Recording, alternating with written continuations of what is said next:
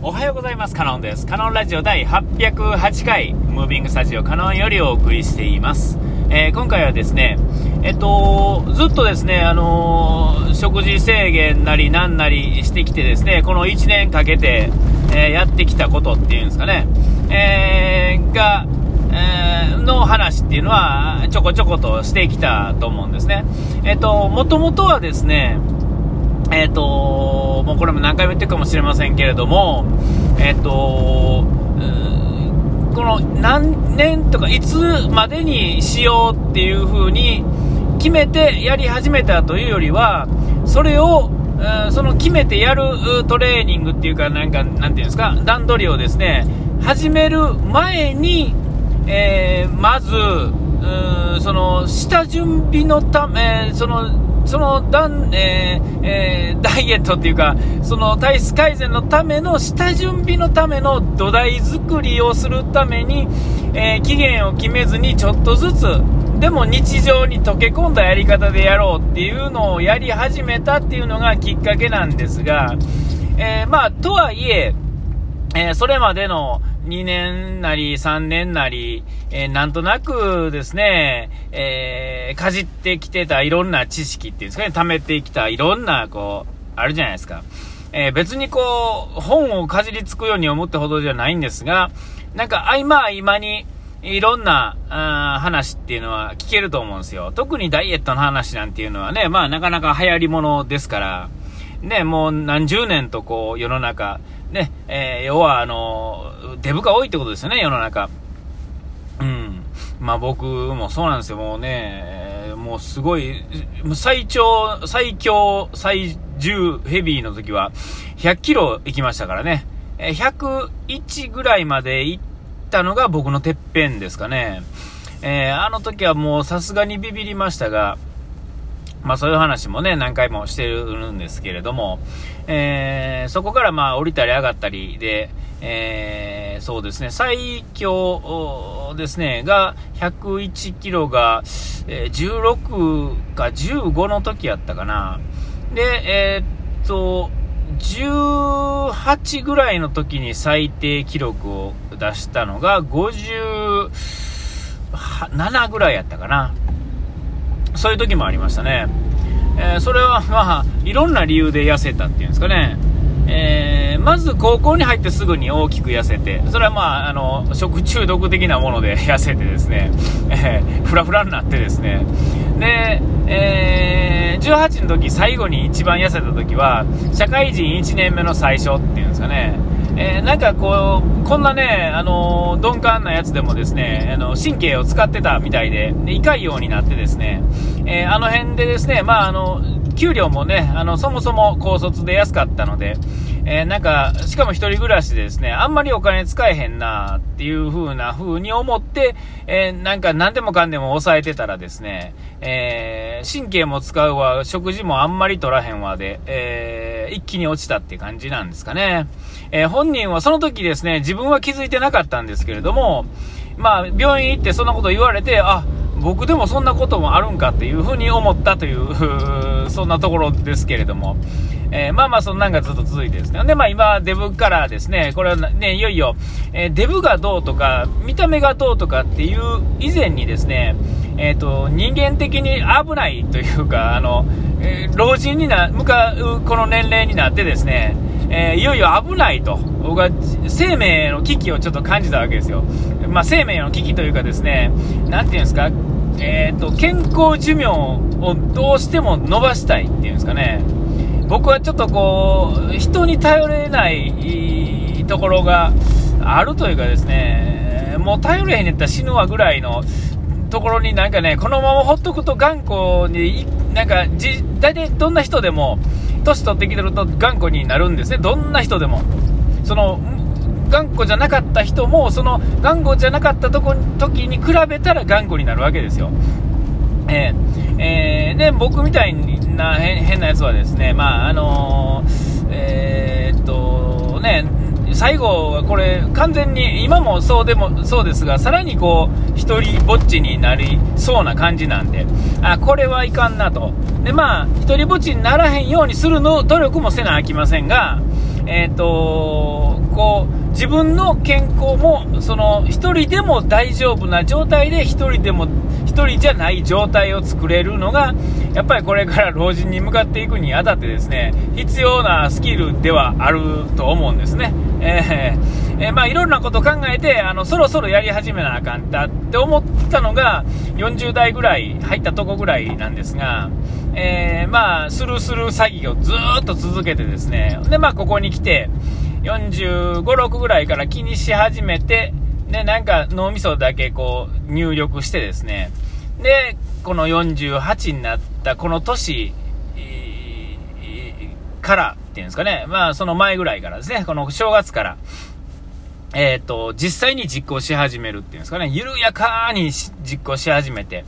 で、えー、なんやかんややってるうちに半年でですね、まあまあな体重までどんどん一気に落ちたんですね。えー、うん。で、順調に来てですね。で、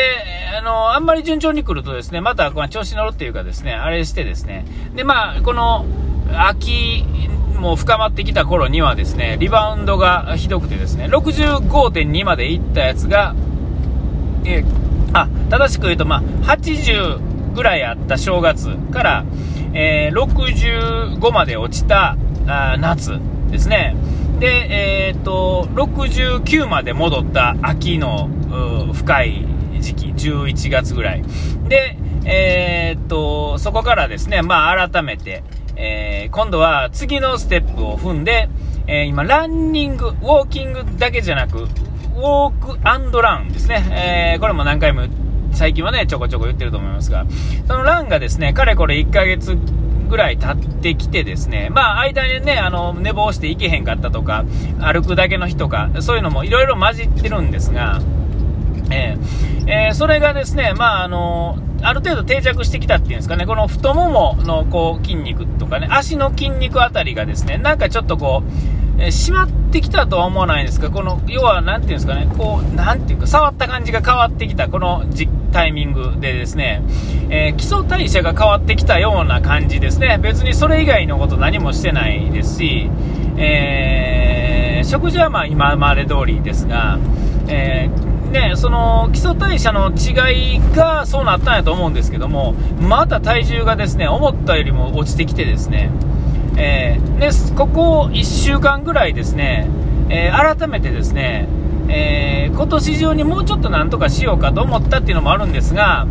えっ、ー、と、僕のほんまにこう、大好きっていうかですね、もうなんか体の一部になってるこの菓子パンですね。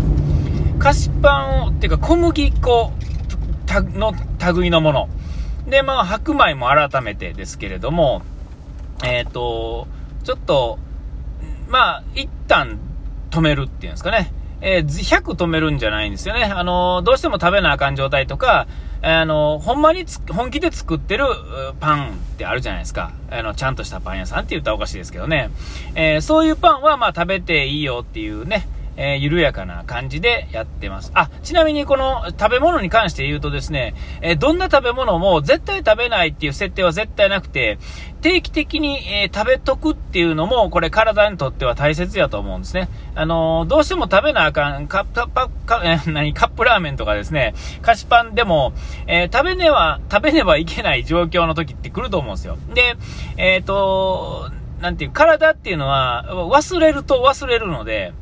たまにですね、こんな食べ物もあったよ。ちょっと体に悪いけど、お腹はいっぱいになるよっていう食べ物もたまに教えとかないと、えー、体の中がですね、また、あの、合わなくなってくるっていうんですかね。あの、いいものっていうんですかね、自分とってなんかって思ってるものばっかり食べると、要は偏るっていうんですかね。やっぱり何でもそうですが、もう体に悪いものでさえも含めて、えー、まんべんなく食べるっていうのは非常に重要なことやと思ってるんで、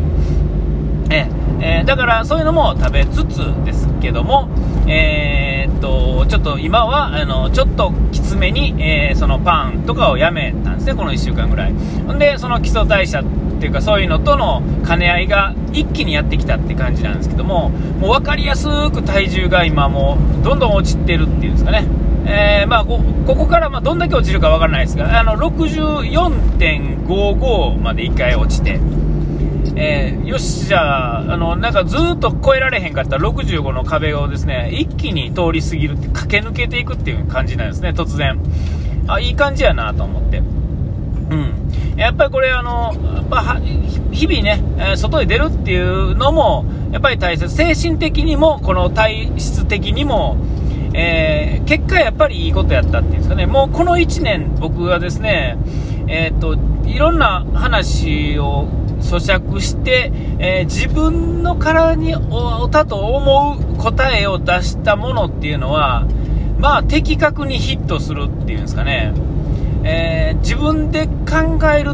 ってすごい大事っていうかですね、自分で考えるっていうのは、なんか、よくある正解を自分で弾き出すんじゃなくて、自分しか対応、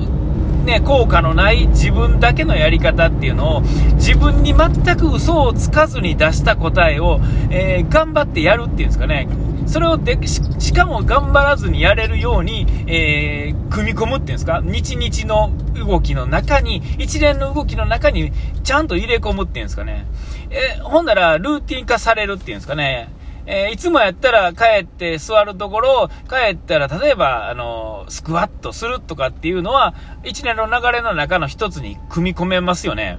えー、そういう感じで、えっ、と、わざわざそこを止めて、え、ジムに行くとか、そういうことじゃなくて、わざわざこのなんか食べ物を買って飲むとか、そういうんじゃなくて、いつもの動きと同じ、そこにプラスアルファ、しかもえっ、ー、と、プラ、あの、時間のプラスアルファはほぼなしのような感じっていうんですかね。えー、いつもの流れに組み込むと何でもですね、で、自分に嘘をなく出した答えっていうのは、えー、嘘のない、えー、返返事が返ってくるっていうんですかね。えー、そんな感じがする今日この頃でして、えー、まあどうなるかですが、お時間来ました。ここまでのお相手はカノンでした。うがい手洗い忘れずに。ピース。